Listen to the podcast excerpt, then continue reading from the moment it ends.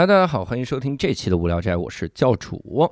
哎，这期我们厉害了啊，因为这期呢，我太厉害了，我个人厉害了，我我上姜思达 DV 计划了，我哎，鼓掌，掌声。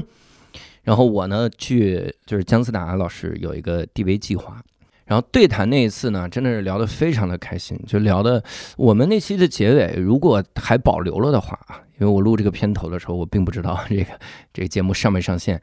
呃，如果还保留着的话，应该是录到 DV 没电了。你想，我们俩聊到 DV 没电了，就我们最后一个画面是 DV 叭关了，所以那天聊得很开心，也很走心，聊了很多。然后因为节目时长的原因，并且姜思达那边为了保证就是让我的话多一点，所以删掉了很多思达自己表达的这个部分。所以这个 DV 计划看起来就是我一个人在单独的输出，就好像是一个采访节目，但实际上是一个对谈节目，这就很微妙。然后我们呢，把那个 DV 计划的音频也放到了这期的无聊斋。然后这期无聊斋开头，我就先来给各位解释解释呗，是吧？你看，我一直以来的梦想就是请各个嘉宾来完全的采访我，多好，是吧？又一次实现这个梦想。嗯，以后还还整这些，就聊了一些跟喜剧有关的这些个内容。但是后来我在想，呃，跟思达聊得很开心，不如下次就请思达来无聊斋聊。那个时候能搞成那种就是 让人嘉宾多说点话的这种状态。呃，也就是这期呢，可能又是听我一个人叨叨很多，那中间可能有很多我自己的一些个想法、观点啥的，反正就听一听吧，哈，就是这么一期个小节目。也推荐给大家。那废话不多说了，我们来听听这期的音频版吧。In the mid 70s in New York, there were only two places you could even see new comedians. A stand-up comedian was just a novelty act. They'd have one in front of a singer or a rock band, and just to be that was the most glorious dream of my life. That's all I wanted. 欢迎教主。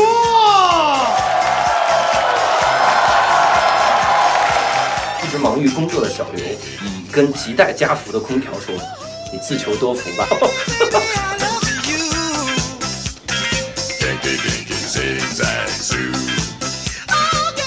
你真的以为自己有这么多选择啊？我还没选择。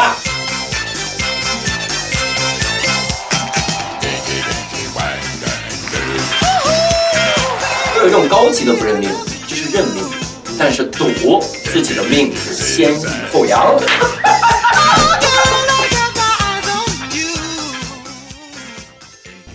大家好，欢迎收看 DV 计划。今天我要去见的一位朋友叫做刘洋教主，他之前是参加过第七届的第七季的奇葩说，呃，有自己的一档个人播客，叫算个人播客吗？无聊斋。呃，他自己是单立人喜剧的脱口秀演员，他叫做刘洋教主。然后他的粉丝呢会叫他刘长教主、刘畅教主、刘汤教主。他那个“杨”字，我自己也是在，因为我微信备注的时候自己也是打了很多遍，呃，就是觉得很困难。然后他关于这个名字呢，也在自己的脱口秀的的一个段落里边讲过。我跟各位这样说哈，我这个“杨”呢是上户口那个人打错了。他充其量呢是上户口那个人对我美好的期待啊！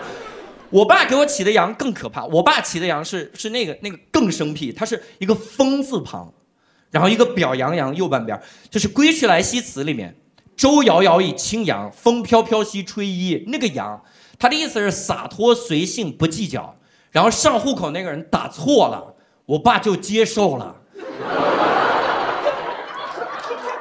可见我爸才做到了洒脱随性不计较。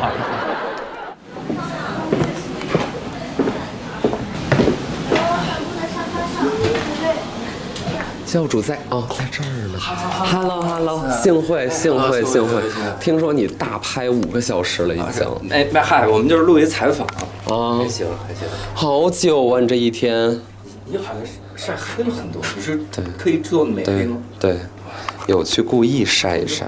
如果都是这样编号的话，你能记住你哪期聊了？完全不能。那如果比如说你突然有一期想去检检索呢？翻评论啊，就是看他们说了什么？然后来推理你那期说了我猜对，是不是？天，但是我不会检索自己说过的东西。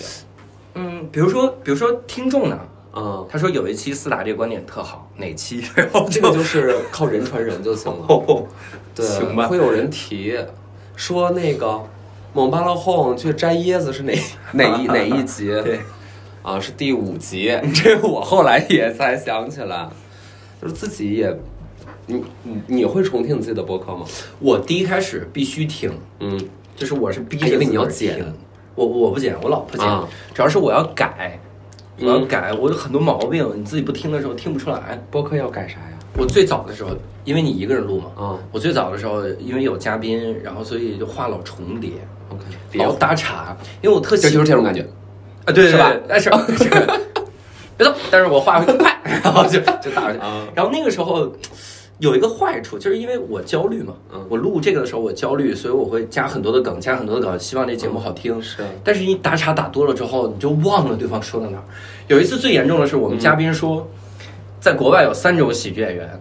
然后说第一种，嘎，我们这边聊半天；第二种，嘎，聊半天，然后节目结束了，就是没第三种。对我，我们自己录完了，我自己下来之后才想，有第三种啊，没有人说，还是嘉宾发微信给我，教主，咱们好像有第三种，没聊，那只能往下一期留了。就没没没留，只能评论区回复。嗯。所以你我我经常重听这些，就就嗯特特懊悔，就是嗯。得得得得你改打岔的毛病，你还改啥了？笑。嗯，我靠，就是他们说我尬笑特多，就即使是今天，就在录的今天，我看了一评论，还在说教主这种自嗨式尬笑真的很尬，但我是真觉得好笑，你说这个很尴尬。就嘉宾说了个东西，我说，他们觉得我尬，嗯但我这是这是我的笑，就很尴尬。然后有的时候我自己会说一个烂梗，但我觉得挺好笑。我今天还写一个烂梗，嗯我就说，一直忙于工作的小刘，嗯，跟亟待加福的空调说：“你自求多福吧。” 然后我 挺逗的，我觉得还行。然后我都说了是烂梗了，好吧？我已经说了，我还写了个烂梗。然后我会你有更烂的能够击中到我的吗？为什么更烂呢？为什么？咱们是一个我什么样的？觉得虽然没有露脸，但是我刚才的背影已经透露出我的前面的表情了吧？动就是静没没有动动。对。然后这不是但是那个时候我自己会觉得那个氛围，我想笑，然后我就笑，但他们就觉得这是你一种自嗨的尬笑。你受伤吗？我当然，我我还行，现在我能想开了，但是受伤肯定会受伤，但它不是持续性的伤害，就是我能消化了。OK，我做了一年的心理咨询呢，是然后整个一年，整个一年学到的就是这种事情有另一个角度可以看，不要太钻牛角尖那。啥角度呢？他说你尬笑，然后你觉得你是真笑，我以前会上升一下，就觉得看到了这种攻击，就说明大家都不喜欢我。能明白？就是你负面评价会刺眼一点嘛。对，所以看到这个之后，你就觉得啊，为什么他不喜欢我啊？那喜欢我的人在哪儿？嗯而且这个人有的时候，这个说出来可能 可能很奇怪，但的确是这样。有的时候我发现这个人，就是他可能头像都是灰的，然后 ID 都是默认的，嗯可能都是刚刚注册，然后来来骂你。嗯那我都会安慰自己，没事儿，这个平台的老用户没来骂我，就是 你有必要圆成这样吗？圆一下，圆一下，我都过不去，感觉。我有一次都哭了，我操。被骂了，就被说，嗯，那是有一段时间，然后被就是被有一段时间可能就卡住了。我我不知道你有那个感觉没有？你不怕就不认识你的人骂你，嗯你不怕不了解人骂你。嗯比如今天路上有一个人路过之后说。丑，我我不会受伤，也他妈也会受伤，也会受伤妈个，也稍微也会，但是这这多丑啊！丑到人家都忍不住要讲，这个很容易受伤吧？路过都骂，丑到狗嫌，就是狗说哇，你就是会有会有这种这种感觉嗯，但是你会安慰自己，他不了解你或者不重要。嗯但那个那个私信的那个人，他是一多年老粉，，OK，他骂了我在节目里澄清，希望大家不要误解的每一点，嗯他都精准的误解。嗯那个时候你是很崩溃的。嗯，就那天可能也因为没开空调，屋里也很有点闷，燥热，就觉得我图啥？就好像各个方面，你你一直在努力，无聊斋我没断更过，嗯。就多艰难也要自己录，自己一个人录也也录，图啥？就大家还是不理解你，嗯。还是讨厌你。有时候看你为看你的平时嗯。就是听你的播客，嗯。然后看你的各种的一些个访谈，嗯。我是特佩服你一点是啥？就是你会对他产生好奇。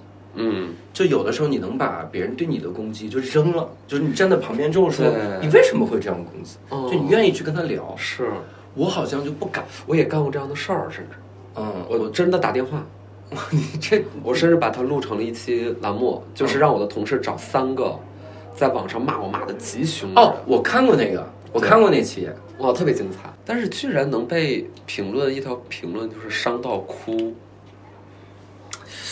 嗯，也是，嗯，那你现在还好吧？不至于了吧？那你得哭多少次？我我现在的感觉就是我能够快速消化情绪，就还是会被影响，但会快速消化，嗯，呃，甚至自己主动不要去看就好。是，我觉得人对负面评价的忍耐嗯。是有有基因的，我觉得是有基因，我可能就没那么能忍，所以我我就一定得躲一躲。这个。我觉得跟我最深层次的性格有问题。其实我没有想到你你里边这么软，嗯，我我我其实到现在状态都不是很好，就是 我可能正在经历那种三十五岁要死亡的感觉。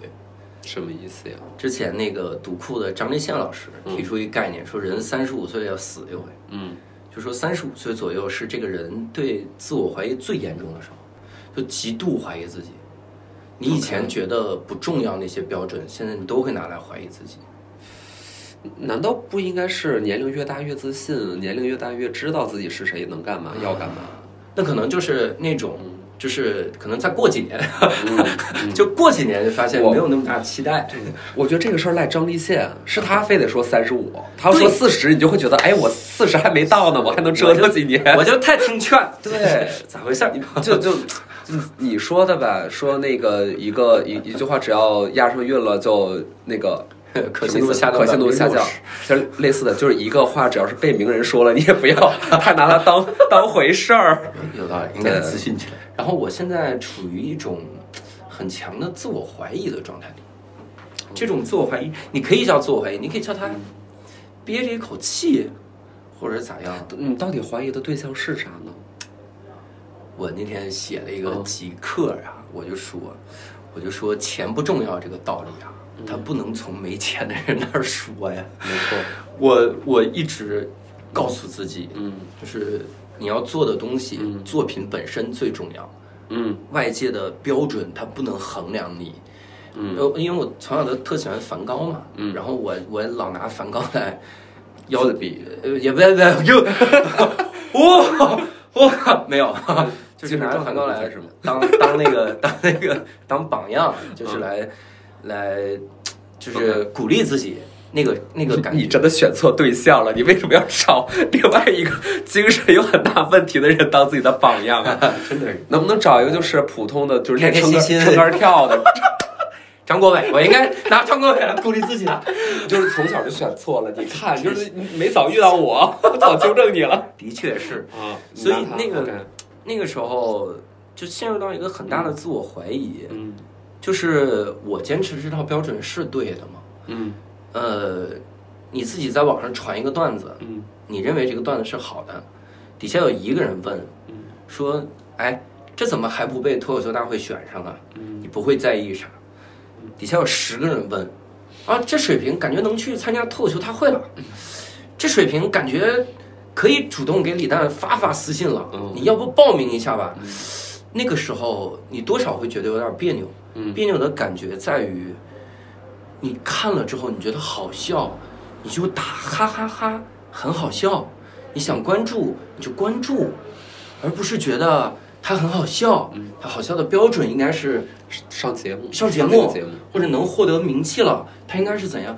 你你单纯的评价这个作品不好吗？嗯，那个时候你不觉得也是美好的祝福吗？但有的时候他会反过来利用，嗯就是很多人伤害你的话，就会是怪不得你上不了脱口秀大会。OK，这个心态确实是会很微妙。嗯，大伙儿都搞这个，然后都在这个行业也这么多年了，然后也有各自的观众，然后这个节目火了，它以一个这样量级的综艺节目的形态。你不得不承认，就是为什么这些人会给你这样的评价？他们为什么不断的在提脱口秀大会或者提李诞？那是因为对他们而言，这个节目是他们关于脱口秀这种表现形式的启蒙。对对对，是就是他曾经他也不太了解这个东西，对他看了这个节目，定义了他对于脱口秀的认知，嗯，和这些选手定义了他觉得一个脱口秀演员应该是什么样的。嗯，所以就是他对，就这这是他能够给你的最好的一个桂冠，你知道吗？就是谢对你你你得去那个舞台呀，你得你得，就说白了就是发光发热嘛。嗯，我去年参加了他们那个线下的比赛。OK OK，他那个线下的比赛呢，是如果前三就铁定晋级，嗯就铁定能去录。但我又正碰巧在那个 Type Five 那个比赛，我当然是被淘汰的。OK，我第一个讲，那是我人生讲最冷一次，我拿我最炸的段子上去讲，然后真的是往死里冷，上台之后就冷崩溃了。然后那个时候被淘汰了，嗯。嗯，然后后来的确也没去，但这个的确是时间关系，但大家会觉得是因果关系。嗯，所以那个时候你就会觉得，哎，因为我我很自卑嘛，自卑的点就在于会去想别人会不会因此而觉得我不好笑，嗯就会想这些。嗯自负的点又在觉得又觉得自己还挺好笑，就是嗯 这种又自卑又自负这种交织就最痛苦。我要彻底自卑吧也还行，彻底自负吧也还行，这是交织最痛苦。没错。是这个感觉。你觉得同行的评价重要吗？嗯，我关呃，就我我一部分同行的评价非常重要，嗯比如说我单立人这帮朋友，嗯然后比如说我呃玩的很好的一些朋友，因为我大概知道大家的创作水平是什么样的。但你要只是说同行这个概念，嗯目前我们这个行业没那么重要，嗯，因为我们这个行业缺乏一套对你技术的评判标准。是。我给你举个例子啊，嗯。比如说我听姜思达的主持，嗯。我听完了之后，我对大家说，思达主持真好，为啥？一直一直会一直在说话，嗯。嗯。你你就会觉得这人好外行，咱评价什么玩意儿？但我们现在同行之间基本上是这样的评价，就是他跟观众是一个评价，叫炸，，OK，就这人太厉害了，为啥？他那天特别炸，嗯他的段子题材呢，嗯，不知道，不知道怎么概括。他的技术的水平呢，嗯他是玩预期违背呢，还是玩地狱梗呢，还是玩什么？不重要，炸。就炸肯定是一个好的东西啦。嗯但如果拿它当做一个，就是就衡量尺度的话，就可稍微有点单薄，对吧？不对，就是嗯。观众可以是这样，嗯，但如果是同行，你这个太单一了，嗯，因为影响炸的因素多了去了。你也有完全不炸的场子，我太多了。我有一个场子是什么什么情况？就是那个场子，我一共就八个八个观众，嗯。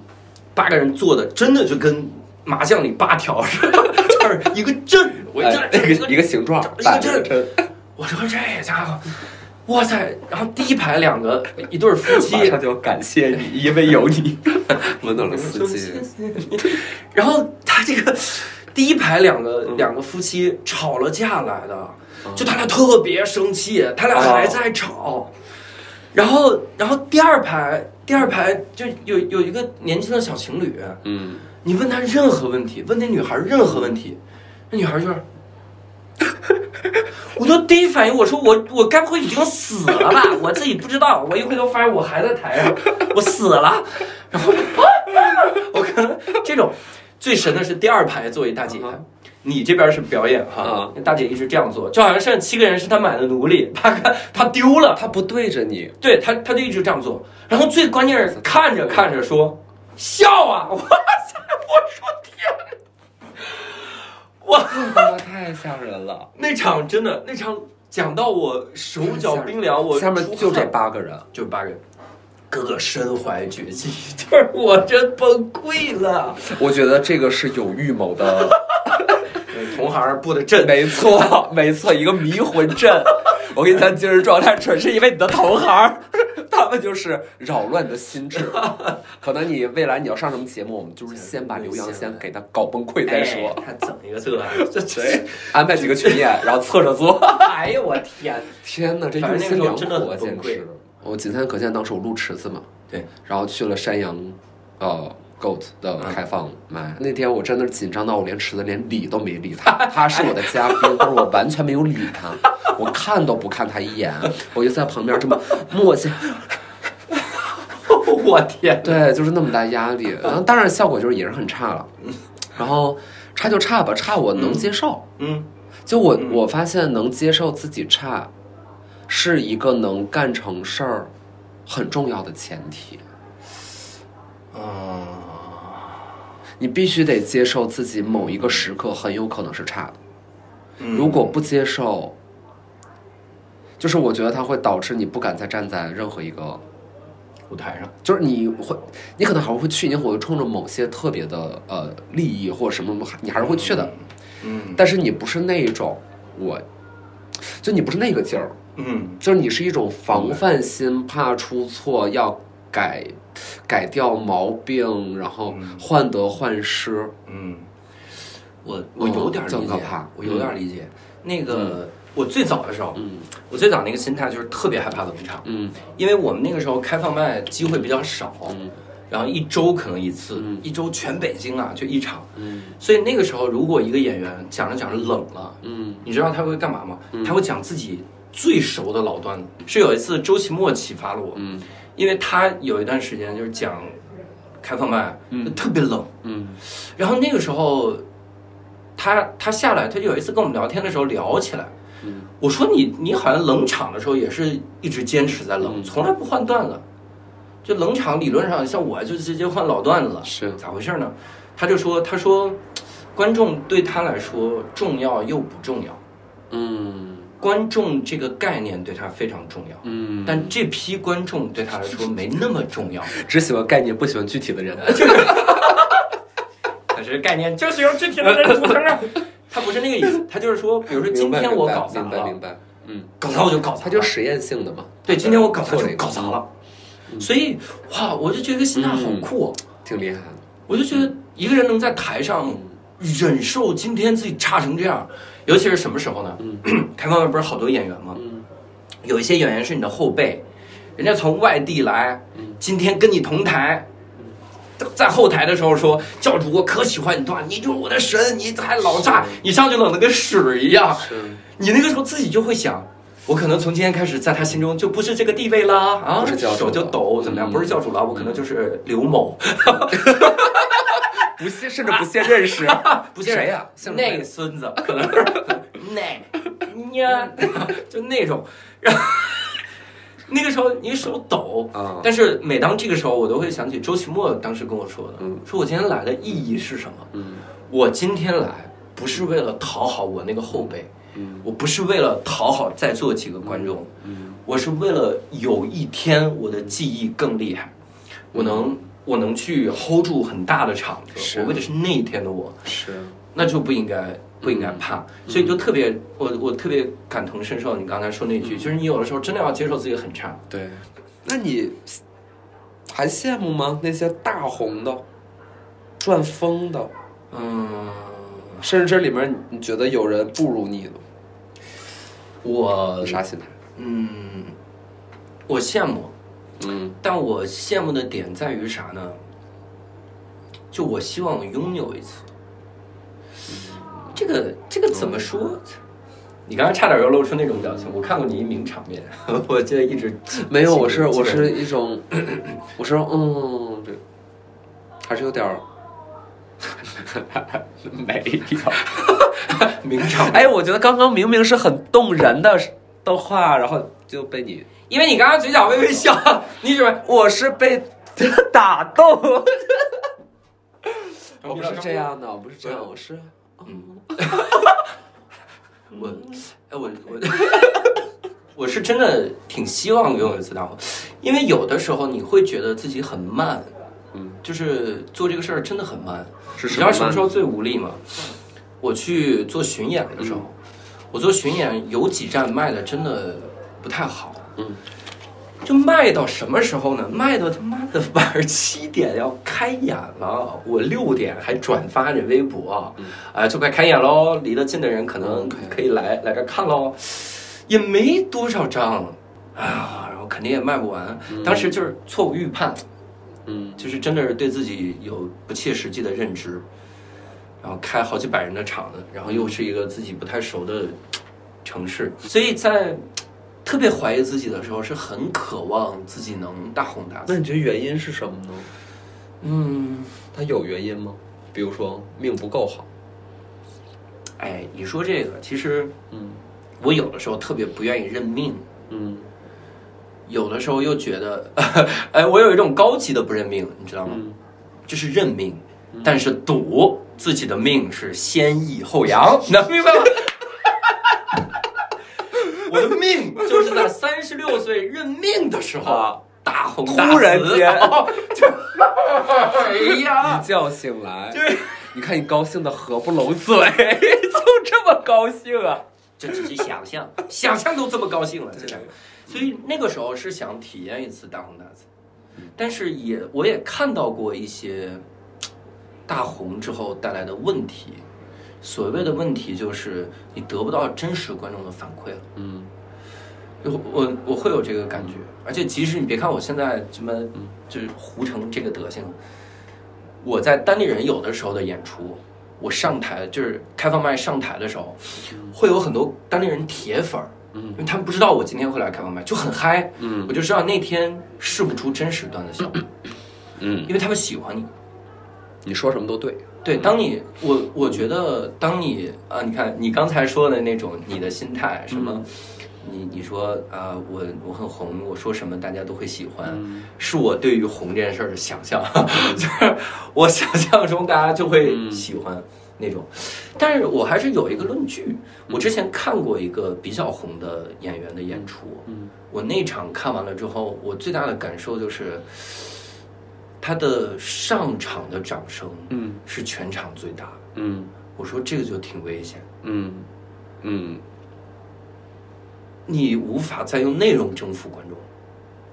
但是万一他结束之后，掌声更大，就他下去了，你太坏了，是不是就说明他真的很优秀啊？那我们能不能承认一个人很有可能就是又有名又优秀？那个时候觉得给自己一个提醒吧，可能觉得我做好准备了吗？而且我有一种感觉是啥呢？就是 我感觉这个时代就是每个人如果红，嗯，就都是红一年。那么你选择几岁用掉这一年很重要。我我老有一些很奇怪、很奇怪的想法。哎，你真的以为自己有这么多选择啊？我没选择，我我我没有选择，有选择不当然选今年呀？我你 你在你在等什么？哎，不能选今年，今年线下演出都演不了，演不了，你没事。那我们线上直播各种形式，嘎嘎来是吧？打赏也是有这形式。对啊不，我我的意思就是你做好准备了吗？就好像你的水平到那个，比如我我什么时候有这个感觉？我第一次在北京开一千人的专场的时候，嗯我我之前的梦想是开千人专场，嗯。然后当我第一次开的时候，就是去年六月，然后在世纪剧院，我上台的时候，我我真的看到三层观众的时候，我心里第一个念头就是我靠，幸亏我我我讲了七年才开啊，幸亏啊，我因为当时是我第六个专场，嗯你想以前我会有一种奇怪的怀才不遇的感觉，是吗？哎，我第一个专场就应该一千人，嗯但我当时真的见到一千人的时候，心想幸亏是第六个专场，这个质量好。嗯我如果是第一个专场，还是那种小短梗，上台来给你讲这个，还一些小脑会伤，害很多人。真的会伤害剧剧场的工作人员，可能走的时候灯都给你早关。降低了剧院的品质。对你别从那员工通道走，你不配你。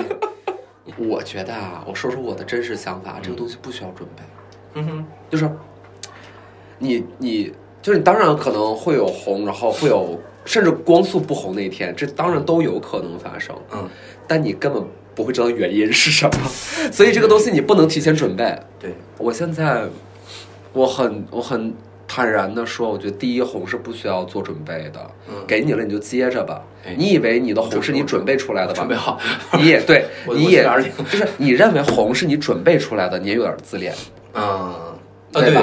对吧？你就是觉得哎，我是万事俱备了。对对对，肯定了。你也是觉得自己很好吗？因为你没有人会觉得自己够了，准备够了。哎，嗯我觉得我脱口秀能力是一百分，就是没有人会这样，对吧？然后冷场一次，对，所以其实不存在准备好这件事儿吧。但是我觉得，你说那个话是对的，你得体验一次，然后这一次的时间尽可能的稍微长一点儿，对吧？呃，并且稍微早一点。我这个体质能不能到四十还不知道呢，我该跟谁喊呢？就是往哪个方向喊一声可以的？这个太隔音了，你怎么偏偏选择在这个传不出去的房间里哎边，呼喊自己的内心底线？哎，但是，但是我，哎呀，我在还还是新东方老师的时候，嗯有一次是直观的被嗯名气伤害了。啥意思？你被名人吐痰在脸上，哦，是这种才被才叫被伤害？那我没有。名气伤害，就那有一个那次名人吐。那次那次真的就是你很直观的看到了名有名和没名之间的的感受差。距，OK，我们有一个集呃，就是我们有一个东西叫集团演讲师，嗯我们是要全全国嗯每个学校去去什么梦想之旅 OK 励志演讲，讲英语学习方法之类的。在我前面呢是一个非常有名的新东方老师，嗯我不能说是谁，非常有名。，OK，然后当时那个学校是一万两千人，我为啥知道？我一会儿告诉你。嗯他他就讲，他讲嗯讲的时候大家都认真听，嗯然后我上台拿到话筒那一刹那，嗯，然后八千人走掉。为啥知道这数呢？内场四千人，看台八千人，看台上的所有人都在走。内场四千人走不了，是因为他们老师在后排，在管，老师在管。八千人，我只能假设、老啊师不管的话，就走没啊，走没也行啊，真的。我有的时候真希望走没，走没你下班了，对这回你不用遭受这种羞辱。我我我我还没办法，因为你如果是安静的走，大家都拿着鞋，嗯 那还 OK。我给四千人讲完，嗯我说大家变一魔术啊，嗯抬头，大家一抬头，人呢？他他他可能有这种感觉，但是真的就是啊人山人海的声，咣啷咣啷咣啷咣啷咣啷，凳子收起来，嘣，各种那是声音砰升起来的声音，所有四千人在回头看，在看的时候，我的声音是被盖过的，嗯那个时候我只能假装在调话筒，就我只能在台上，大家都能听到吗？嗯大家都能听到吗？妈的，第一排就差不多跟我喊。听得到，我都听得到他说话。然后第一排我听得到第一排人说，嗯听得到。听得到，你不要再检查了。大家不是说我先听你讲一个小时再撤，大家是看完八千人撤了，然后听你讲一个小时，那感觉，你知道那感觉，关键是你还是来励志的，嗯，能明白这感觉吗？一个全场最悲伤的人，对呀、让大家积极阳光起来。哎呀，太好笑了。我那天可能唯一能励志的是这样，同学们，你看我还站在这儿励志吗？这可能是这种。闻者落泪，听者伤心。我我后来还我写要告诉爸爸妈妈，你还好。我一直在想，就我在这行，嗯包括在做播客，做什么，我的尽头是什么？肯定不是生命，就是表达欲。嗯，我可能有一天突然不想说了，我可能就是再也不不说了。但是从目前来看，可能很多人已经不想让你说。很多人想说，哎，这个人怎么还有表达欲？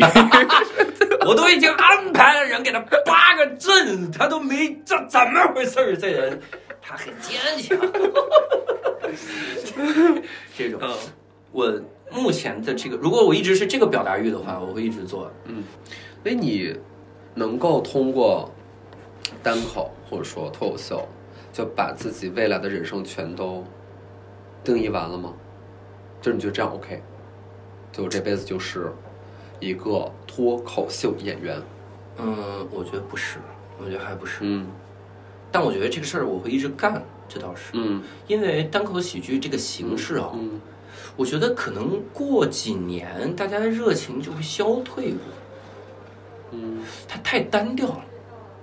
就一个人站在台上，谁的？所有人，所有人啊，这个行业所有人，但他一定是有尽头的。嗯那个时候可能，因为你看我现在做 sketch，就是做素描喜剧，演演小品，包括我我之前我之前为了参加一年一度喜剧大赛去学了表演，就是在天池老师里面学的表演，嗯然后可能影视剧方面，就是喜剧方面门类，什么小品之类的，是未来的一个方向你向。喜欢吗？我挺喜欢的，嗯，我是真心喜欢。我大学的时候其实还想去话剧社，OK，但那个时候觉得太自卑了。我话剧社报名表拿到寝室嗯就抖，所以我就把那个那个就是报名表扔垃圾桶里。然后当时那一刹那，我说我我我这辈子一定会无数次后悔，就这个场景就扔进去，我这辈子一定会无数次后悔。但你还是把它扔了。对我还是把它扔了，然后果然无数次后悔，就预言家。因为一般大家讲故事都会说我是多么的紧张，我是多么的自卑，但是到最后那一刻，我还是毅然决然的填了自己的名字，交了上去。我但你是一个放弃的故事，我不觉得它会是一个好故事，可能我交了，嗯，我可能努力或者没进，或者努力的进去了，嗯，然后在大学的四年期间嗯。演了，从男七号演到男五号，然后可能演了演了，他的确让我认识一批朋友，但他怎么样？但他都不如你一直有这个后悔给我带来的动力大。哦。你能明白这个感觉吗？用一个遗憾一直吊着自己，就是你之前没完成过这件事儿，会让它变成你面前这根胡萝卜，然后一直挂在那儿。嗯，我我有点描述不出来这个感觉，嗯但我有的时候会是觉得这件事儿对我好的推动会更大。这个世界上存在一种后悔是好的，好后悔。啊啊！哎，好后悔，好后悔就是呀后悔啊！他这个 形容词不是副词。是其他的一些个后悔，因为没有假设，没有参照物，嗯所以你也不知道它好坏。这个对咋，能理解。你爱人后悔跟你了吗？这个都假设。这个目前没有，这个目前没有。你们结婚多久我们结婚四年，？OK，算是四年，嗯，领证儿应该是四年。你喜欢婚后生活吗？其实没有，或者你觉得有变化？对，就其实没有太大变化。我我个人反而觉得，可能有了孩子的变化会特别大。嗯你现在结婚不结婚，我觉得真没太大变化。嗯，那你想要吗，小黄？我其实挺想要的，啊，但是我有点担心教不好，这个我吊儿郎当的，这这是一个真担心吗？我真的很担心。你你不知道，我告诉你，哎呦我天，我们家小狗嗯在我的影响下嗯变得特安静。你知道吗？因为家里有一个神经病、嗯特聒噪的人，他就会特别喜静。我家小狗我我就是四五个月的时候老活泼了，就咔哒哒蹦哒哒哒。现在六岁了，你给他干蔫儿了。这真的就是，他现在没事儿就躲在角落里，然后自个儿待着哎，呦天！特喜静。我就特害怕我家孩子将来自个儿拿书看，就是搞到自闭，要把家里的这个小动物搞到自闭。对我我家这么快乐的动物真的是很难自闭。也不知道就是这这个个小狗过得有点厌世了，他就小狗觉得不值得。半夜他会抽红塔山吗，嗨，在你们都睡着的情况之下，默默的抽一根红塔山。北京狗抽中南海，你这个很像骂人，你自己回想一下。你这个不是我的意思是我们你家这个话真的太像的啊。你看你自己再说一遍。我们家小狗啊，因为它是户籍是北京的，所以他不抽烟。嗨，我圆不回来了，各位，这真的很 我这句话太像，太像，像骂人。太像，而且是毫无艺术性的人身攻击。我说狗，我 我说的是狗啊，越描越黑。哎呀，这句话崩溃了。好笑，咋整天这个呐，我觉得你，比如说你要生小孩儿，你会说自己能不能养好他？我是觉得，那我不知道你的情况，那至少我觉得我爹妈就把我生了，好像也没做啥准备，嗯然后好像也也挺吊儿郎当的。那我长大也人模狗样的，就是，哎，但是有啥准备吗？嗯，但是我我会觉得那样，就是因为我跟心理医生聊，嗯我会发现，的确，我的原生家庭给我造成了很多性格方面的问题。就所谓的问题，就是我不太喜欢这个性格。比如，我我给你举个例子，比如说，我小时候，就是我如果得第一名，嗯，但我跟第二名的分差如果不是很大，你都不行，我都不行，因为我爸我妈会跟我说说这很快就被赶上了呀，这就是运气啊。天哪！所以我我的我的潜意识里，我必须碾压式的获胜才叫第一。所以我为啥哦，这个很对是吧？嗯这个性格我很我很烦我这虽然你很优秀，或者成绩真的很好，但是这个就这个真的很很吓人。我我我啥呢？我现在有七个专场，嗯但我还在玩命的写。嗯然后你知道我会被什么样的单口演员威胁到吗？就我他一旦这个我就感觉没安全感了，我就觉得完了完了，我我好像动摇。嗯，有一个专场的人，只要这个演员说我有了一个专场，他有他自己的一个专场，我说完了完了，我七个专场这地位不保。嗯但是一和七之间，这这这是多少年？嗯但我会觉得，啊所以那个时候我就特担心，比如说我从小，嗯我如果带一孩子，我有某件小事儿，嗯我一直忽略了，嗯突然将来给他造成了困扰。但是如果嗯养成了一个性格，这性格他不喜欢，但是人人都喜欢，那我觉得哥们儿功德无量。不是不是，这这扯淡，这扯淡，这扯淡。我就是说，如果我培养了一个让他困扰的性格，这个我其实就我就很崩溃。你说我咋改？就我发现他二三十岁这样了，我咋改？我改改了也没有。那我只能说人各有命吧。哎，对呀、是有，就是你你虽然你觉得你有这个缺点，你有那个问题，你有这个焦虑或困惑，但你没有认为自己这一生过得不好，嗯，哎对吧？的确是，你起码是在这种判断以上，就还是强者要更强，快者更快，就是你大体还是满意的嘛。嗯你有自己热爱的事业，你在事业里面收获了成绩，收获了喜欢，嗯，会有这个。对吧？所以，对，这就是我说，就是人各有命。嗯如果你要用一个完美小孩儿的那种预设去，那确实没法生。嗯对但如果是能够接受的，就是他这是他的生活。嗯哎，但我真的，其实我我说实话，我有点想不通，就是我觉得嗯你刚才解释，嗯，也是，嗯但你从小就是属于年级成绩第一名的人，嗯，然后你还总自卑，就是我真的不理解。我我小学呀，他娘的，我小学是一个你成绩好，嗯。是一个很受歧视的学校。OK，我我小学不喜欢学对习好的人，对，嗯，大家就觉得学习好就是书呆子，对啊，大家觉得也不愿意跟你玩儿，是。而且他们，嗯，因为家长都会灌输孩子学习要学习好，你是假想敌吗？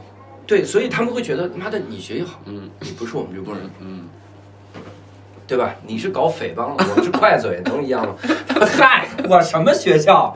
然后就那个时候，哎呀，的确就是，的确就是他，你你你就会想融入他们，嗯想融入他们的时候，他们又在排挤你，嗯你就会在想，为什么排挤我？嗯肯定是我身上有问题。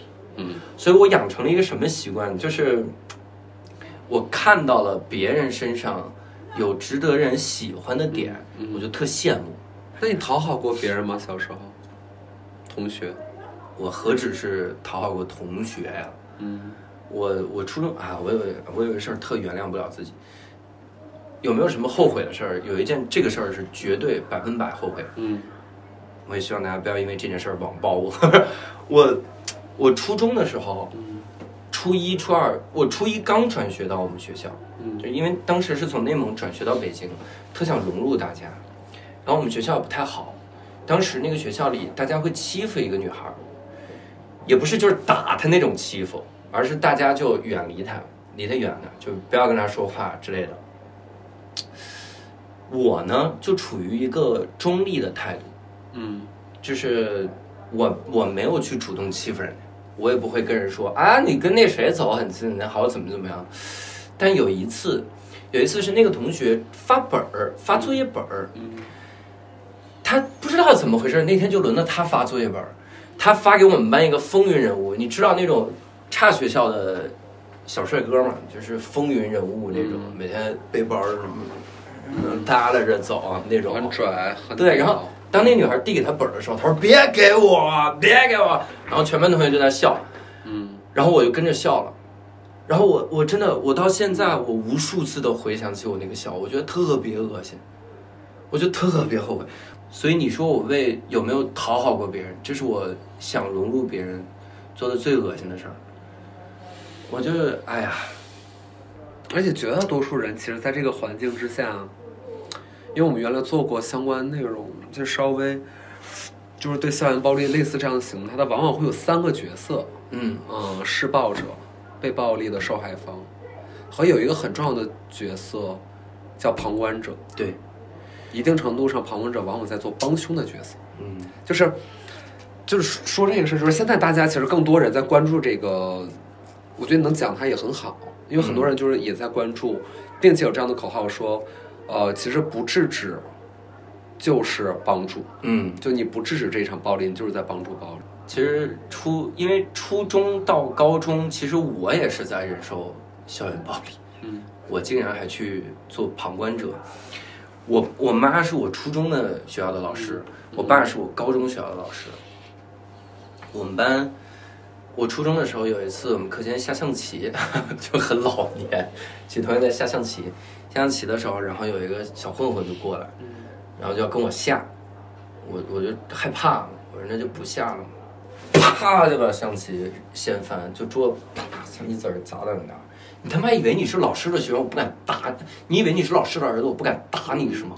然后就扔几个小朋友把他轰走。就我只是坐在那儿，就吓傻了，在初一的时候。嗯所以那个时候我我产生的更大的心态是，我我要融入大家，我更不能孤立了。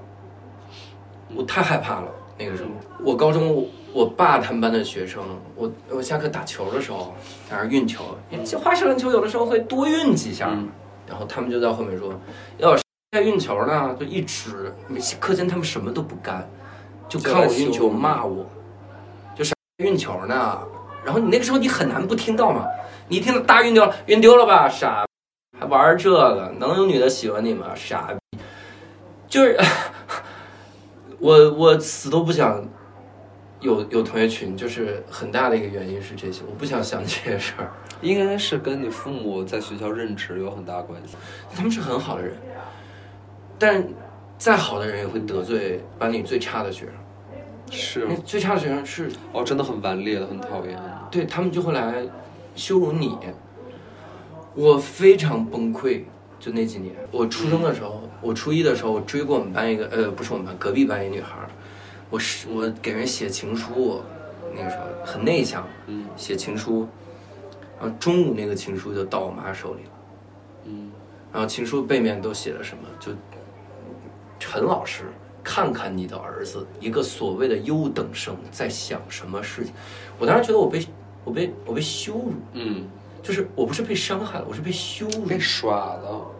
嗯还有，我靠，我我初中的时候给一个，就是我喜欢我们班一个女孩儿，那个时候不是得打电话，那什么打电话，就是给闺蜜问嘛，就问，啊就我如果追她，这这这这怎么追？我就这口音是 东北闺蜜这玩意儿，然后给她给给给她打电话的时候就问我说我喜欢那个女孩儿，呃，怎么追嘛？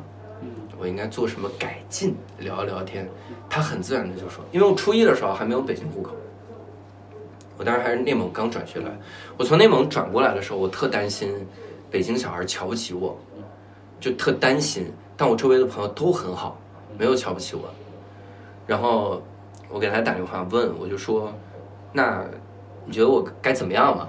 他是第一去整容。我初一，我初一，他是第一去整容。我当时第一反应，我他妈还长呢。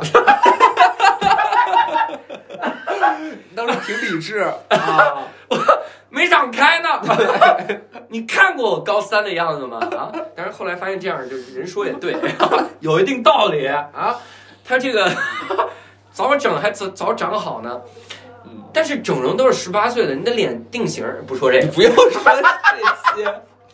你长挺好，挺他第一，他他第一反应，他第一句话你要去整容，第二句话你得有北京户口。你知道哦，这是一个初一小孩嘴里说出的。你知道，你知道我我人生特别不幸的一点在于啥？嗯，我担心大家会这样，我就会找到论据。嗯嗯，比如我担心姜思达今天会不会扇我一耳光，就进来就扇我一耳光。啊，就就会是这样，没有这事儿，没有这事儿，没有没有这事儿。定律嘛，你想就是这事儿，它就会发生。特别可怕，你知道。我我后来就开始无限次的归因这两件事，你能明白吗？就反正会无限次的想到这个事儿，无限次的想到，而且 我靠，你是容貌焦虑第一人，是吧？我特别容貌焦虑。我我曾经在一个书店里，我初中的时候在一书店里翻书看，就翻漫画看的时候，旁边有俩姑娘，我很明显的听到了这句话，叫。因为他们到我旁边站了半天，然后又转过去，然后俩人就在说侧脸还行，正脸太实了。我太倒霉了，我为什么倒霉？为什么？打球要要说你，你看个书，人家还要骂你。丑人不能看书吗？你们不是说人丑就要多读书吗？我看书了呀，我看书了呀。然后你走在街上，狗也要骂你，你真的好惨啊。那只是一个比喻，什么狗骂我？不是真的吗？不是呀，就是啊，你知道，对我我说回到那个地方，我为什么会提到这件事儿？就是我们后来嗯有了一个呃，算是初中群，算是初中同学群，但这个就是当年所谓的那些个风云人物，就真的很可悲。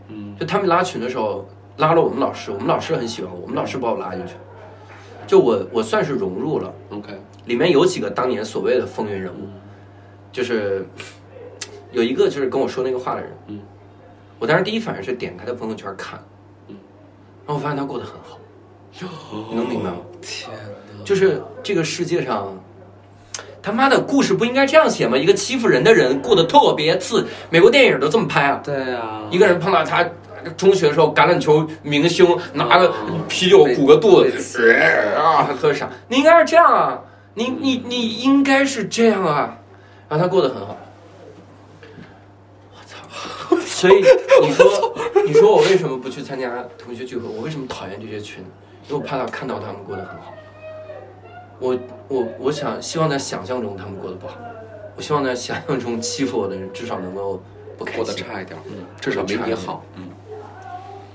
坏人到最后不能笑，就是，唉，就那个时候你真的百感交集，但你又觉得自己很幼稚。妈的，点开点开朋友圈，我心理咨询师问我，你期待看到什么画面？我说我期待看到他拖儿带女在街上要饭。就这反而就就这看到了另一个可能嘛？你就想明白了嘛？你就没那么难过。但的确，的确潜意识里会觉得，明白这种他不该过得很好，明白这种刺激，嗯，会有这个感觉。我可能没有被，我有校园暴力，对，而且我我很明显不是欺负别人的那个人吧，就是因为小时候长得也矮，然后总和小女孩玩儿，嗯，所以我就被欺负。我。能想到的，哦，有一个这又涉及到，比如说我我自己很自卑和脆弱的地方，就是跟小学的时候总跟女生玩什么都有关系，嗯。因为我就跟别的小男孩就玩不到一起去嘛，嗯，然后我看到他们我也害怕嘛，我甚至会害怕比我年纪小的人，嗯，我现在我现在走在大街上，我看到几个六七岁的小男孩，比如踩着滑板车，他们过去，我都会躲着走，我我到现在我都会这样，然后这种这种自卑和敏感，你如果不是找到一个，但我觉得它能够被掩盖，这个掩盖指的是你暂时不会去想这个事儿了，因为好像你有更多事儿要去忙和关心。嗯。但是它会在，它会在一些生活特别细小的夹缝当中突然间冒出来。嗯。就比如说，哦，你在台上，你觉得自己是一个特别好的人，你觉得至少今天是一个很好的一天。嗯。然后假如说我就回家了，然后我进小区了，发现五个小孩儿骑着滑板车从我旁边路过，嗯。我就会身体僵硬的躲开。那一刻跟我今天的工作里有没有取得任何好的成就，这今今天天气是不是好的一天，嗯。合同是不是有进展了，没有关系。我今天还是一个害怕被霸凌的人，嗯我还是一个恐惧的人，就是我不会像说两个小朋友站在这儿说，你怎么的，你怎么他俩打起来了，我就巴不得，就巴不得我也能那样。虽然就是长大之后呢，我觉得我好一些，我不会轻易的被人欺负，嗯乃至于我也偶尔就是会跟别人主动发生冲突，并且并没有很处在劣势。那是一种弥补。我发现我愿意跟别人讲这个事儿，就是等朋友就愿意跟讲这个事儿，是为了证明，嗯证明我不是像小的时候那样会被欺负的一个什么，嗯而不是说我觉得这个事儿一定有特别大的分享的价值。对，我只是想证明，嘿，你看我其实也能打别人。嗯但我自己一边说的时候，我就我就我就又一边能够意识到，OK，其实我内心里是有另外一个动因的，就是我想告诉你们，我并不是，我不再那么柔弱了。即便他妈的今天我回到家的时候看到小孩，我还是躲着走。嗯，感觉感觉你特特，你你跟我都特需要啊他妈穿越回去，跟初一的那个小孩儿聊一次，就聊你将来会变成什么样儿。嗯，你现在可以怎么做啊？你不用难过，你不用硬要融入，你不用硬跟着什么校霸去游泳什么的，你将来会很牛逼的。然后你不用介意这些，感觉应该是这样。嗯但是哎呀，很想穿越的，经常想穿越，嗯。但是前提是这个穿越能不能再穿越回来？我我我其实想过类似的，我第一个想的是，我如果是不告诉别人，嗯我穿越回来的，嗯我要再活到现在，我就一定要确保我中间做的每个选择都跟一当年一模一样啊。有无数个选择，我记得那几点我渴了要不要喝水，我当年喝没喝，我可能都要都要纠结，一个小不慎，我我就不可能再坐在这儿。另一个我想的一个点就在于，我向大家证明我的能力，我靠预言，对不对？我他妈记不清啊，我都不用穿越到啥时候，我穿越到零七年，我说零八年中国代表队。嗯，获得五十二块奖牌，妈五十六块，我怎么办？怎么办？天哪！白证明，我记不清，因为你不是说做好准备，我就拿一个本儿，咱们准备好了穿越吧。你是噔穿越了，没错，没我背这题没背。没背，就我这知识储备，我回去我证明不了。所以，所以这是不是能证明我们对于经历过的这些重大的，我们自认为重大的事件，其实我们是没有什么记忆的。就我们的记忆更多的就是那些个别的、极其细碎的，对我们的人生有重要的人事物。嗯，你要真的特别具体的说清，什么时候哪个飞船飞上去了，哪个火箭发射了，你可能真的说不出来。对，你穿越到零几年，你跟他们说二零二零年嗯有一场疫情，嗯，能有一个人相信，我就服了，我去。他们说到时候你要被居家隔离哦。怎么证明？这就是问题。你没有任何准备，对没有穿越回去，你怎么证明？我给你画一下这个新冠的分子式啊，那其实又不懂。我来不了。对，其实但是它就是它很感染，它这个传染性很强，这个这个玩意儿，天哪啊！怎么证明自己是个穿越的人？你怎么证明？证不了，就没准备啊，你这白穿了。那可能就是要展示一些完全不一样的性格，嗯，看起来不像是一个那个年龄的小孩说的话。就被送去疯人院了。这孩子昨天吃啥了？天哪，是啊，这 这个真的会吓坏身边人的，所有对呀人都害怕。对呀而且你和你身边同龄人是没有共同语言的。啊，对呀、这个吓死了。而且你是现在的记忆，你就是现在的性格，你会希望跟一帮二十年前的小孩相处，你会觉得他们幼稚，但他们会觉得你一道题都不会做。我有一次传了一个段子，当然里面我也是嘴贱哈，这就是嗯，这就是我的个人特质哈。我里面调侃了一句东北人，我就是其实那个段子跟东北人一毛钱关系没有，我不知道为什么我就调侃了一句哈，就是因为我嘴特别的贱。我在里面我就说了一句，我说哈哈，东北人每一个人都卖烧烤，你知道吗？就 是你知道吗？无论这个事儿是不是事实哈，无论是，我调侃了之后，惹恼了无数的东北人。就是我这个段子传上去之后，一堆东北人在底下骂我，把我骂的崩溃，翻来覆去就一句话：我们东北人不是每个人都卖烧烤。废话，废话，你总得至少有一个人吃烧烤吧？就比如说，你像刚才提到的很多地域梗啊，这种刻板印象的东西，你现在还敢往你自己的稿子里写吗？我现在没有，嗯，因为一个很重要的原因是，你是个高尚的人。不是嗨，一个很重要的原因是，我觉得这个技术很低。同样的梗，你可以，你敢在国内讲？假如说就是同样的，假如这是你原创，你敢讲？你是想问关于国人的刻板印象吧？当然了，目前不敢，哥。呃，一方面是啥？一方面是，嗯，就是，你像你讲的普通那些，嗯我第一个是不用，嗯第二个是我讲的时候更多是在互动的时候，嗯，我希望主动权在我手里。我不知道你在网上看没看过大家传的一些互动视频，嗯其实更多都是观众好像，嗯，能明白？就是，呃，您是什么职业？你爸，啊，全场笑。那我的技术在哪儿呢？没有。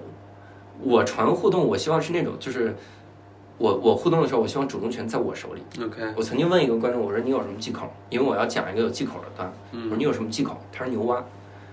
我说大姐，你是不明白什么叫忌口吗？服务员问你，你有什么忌口吗？牛蛙，可千万不要放牛蛙，废话，别点不就行了吗？你知道什么叫忌口吗？就这种，我觉得主动权在我手里。嗯地域梗，我觉得很难让主动权在我手里，除非他很，就是他能加技术。大家看段子啊，现在有一种截图看段子法，，OK，我只看文字，嗯，可我是用特蠢的表情、特怪的语气。对，你是哪儿人？河南人。哎呀，你会觉得我在歧视你吗？你会觉得我在表演一个傻子？嗯那我可要小心点儿。但截图就是，哎呦，我可要小心点儿。我靠，你给我一个解释的空间好不好？我我我怕这个，是，而且我更害怕的一点是，现在现在有一个风气就是过度惩罚。对我道歉是没用的，对，你得这个是，这个让我更害怕。你没有容错率。嗯我当年我当年特喜欢托福，喜欢 GRE 的考试机制在于什么？错三道还是满分儿，嗯，因为我有容错空间，是，我可以让你敢于犯错。就是你现在的这个观点，五年后可能就是一个错误观点。对，你没有容错率怎么办？嗯是，你会直接被锤死啊！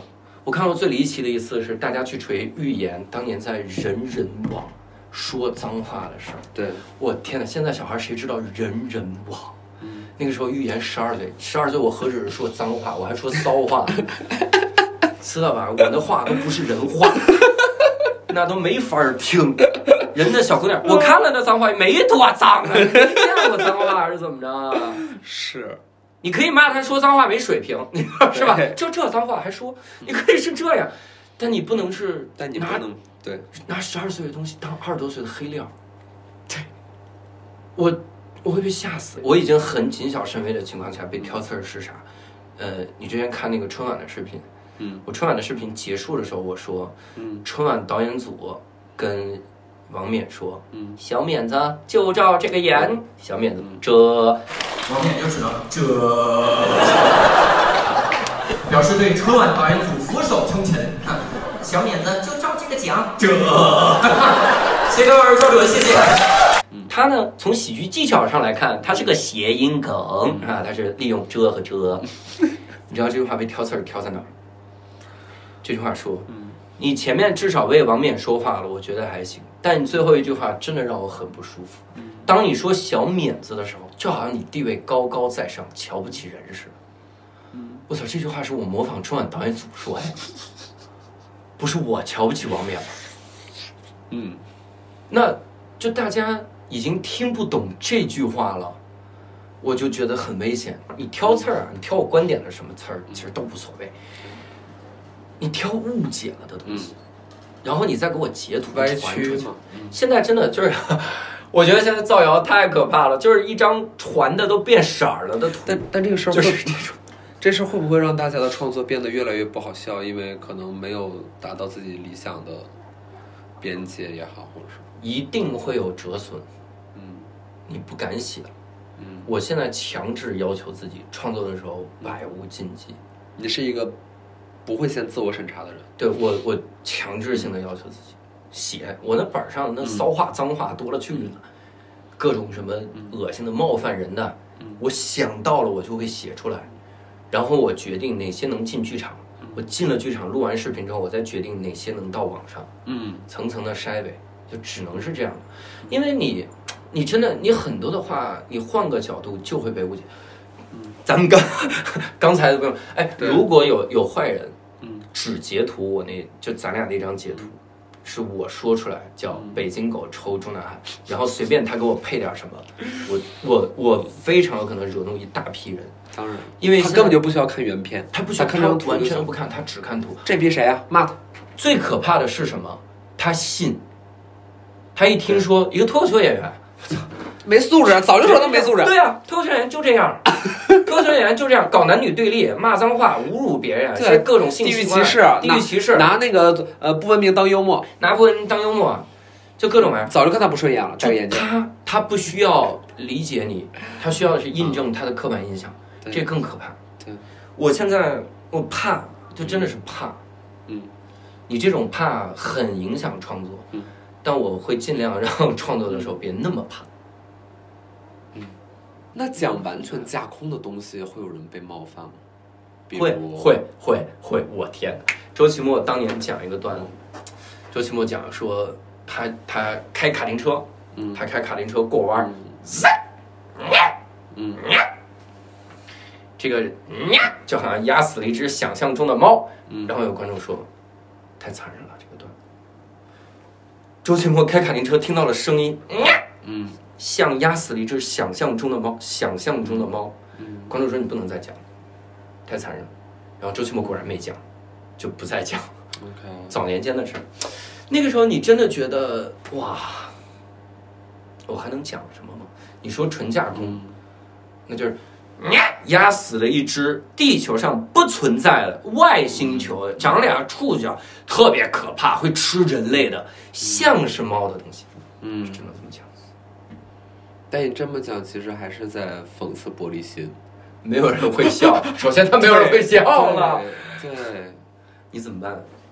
哎，我我有我有一次，我有一次是什么？就是我自己我自己住院，就是我耳朵耳朵起一小囊肿，然后住院的时候，我特别开心。然后我那年膝盖摔了，我去年膝盖洗澡的时候摔了，我这膝盖我膝盖现在能咯咯咯咯这么拧，就是啊，这髌骨是软的，我摔了它就时不时疼，我现在阴天下雨都疼。我摔了，但我摔了，从我膝盖疼去看病的过程中，嗯我都有一点隐隐的高兴。嗯为啥呢？因为我我跳出来在观察自己，嗯我观察自己的时候，我发现有更多好笑的事儿。嗯我晚上我的膝盖真的就是一下啊，老觉得憋着劲儿了，嗯我就动了几下，然后我就没敢再动。我就写段子里，我说我说我不敢动的原因是，嗯我动了动了，比如我动了四下，嗯我就没敢再动了，因为我不知道最多能动几下。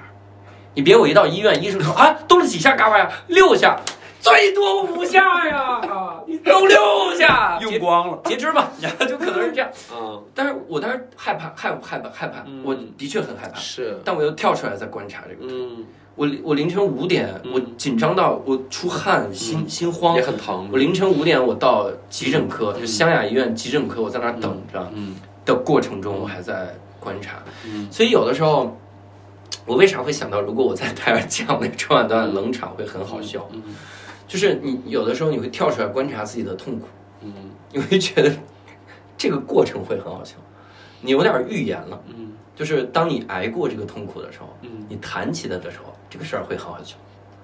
就是反正是不是变乐观了？就是这种感觉。所以你至少能把各种经历当做素材，就是你有这个特权。嗯，但但可能太痛苦的时候，你可能就来不及想了，就是就不说了，你知道吗特疼。他说我整容，那你整了吗？我没有。哎，我整容整成这样，我贪便宜是吧？我图便宜。嗯，再问两个问题吧，好简单的问题。嗯，嗯，对你来说，嗯，或者你能想到一个就行。就是最没有安全感的空间是什么样的空间？充斥着帅哥美女的面试现场。嗯就这个面试是那种就是综艺节目或者是影视剧的这种现场，它会放大我所有的自卑，即使是喜剧。我有一次参加一个喜剧节目，也是我去喜剧现场面试，但是后台全是帅哥美女，我当时第一反应为什么？为什么给我们点机会吧？就是，然后那个时候你真的怕嗯，你最有安全感的空间是？舞台上，你让我去表演单口喜剧，拿着那个麦的时候，我是最有安全感。我前几年还不太敢互动，就跟观众互动，我怕接不住梗。但我现在随着经验的增加和刻意训练的增加，我越来越能接住梗。所以你你让我在拿着这支麦站在舞台上待多久，我都不怕，嗯，哪怕底下是那些要面试的帅哥美女都无所谓，只要我站在那个台上。所以你最不安全到最安全，其实就是进门和上台。呃呃呃，这个呃，铜像和队长，这是什么玩意儿？所以我我可能舞台上的时候，嗯我不会觉得那是真实的我。嗯我心理医生觉得，我潜意识里觉得真实的我是不值得被喜欢的。我加了很多壳，这个壳是喜欢的。我舞台上可能通过多年的刻意训练，让它很像我平时说话的状态，但那个可能也不是真实的我，可能是这样的。我演角色的时候，我上表演课的时候，我觉得我演一个角色的时候很安全，因为那是角色，不是我。就我看到剧本，我觉得很安全，因为我知道这个角色一生是什么样的，所以那个时候是很安全的。但你你，比如说讲着讲着讲着讲着，好了，呃，感谢教主，他已经讲完了，下去坐着吧。我只要一坐下，那些帅哥美女，我就完蛋了。你 我是哎呦，就浑身不自在，说话都不敢说。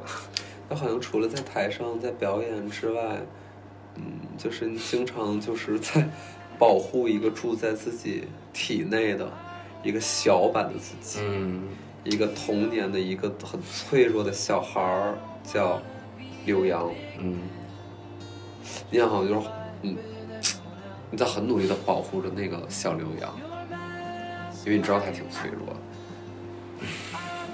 有这个感觉。那有的时候你还保护不了他。嗯，因为他总该会遇到点帅哥美女的，很难避免。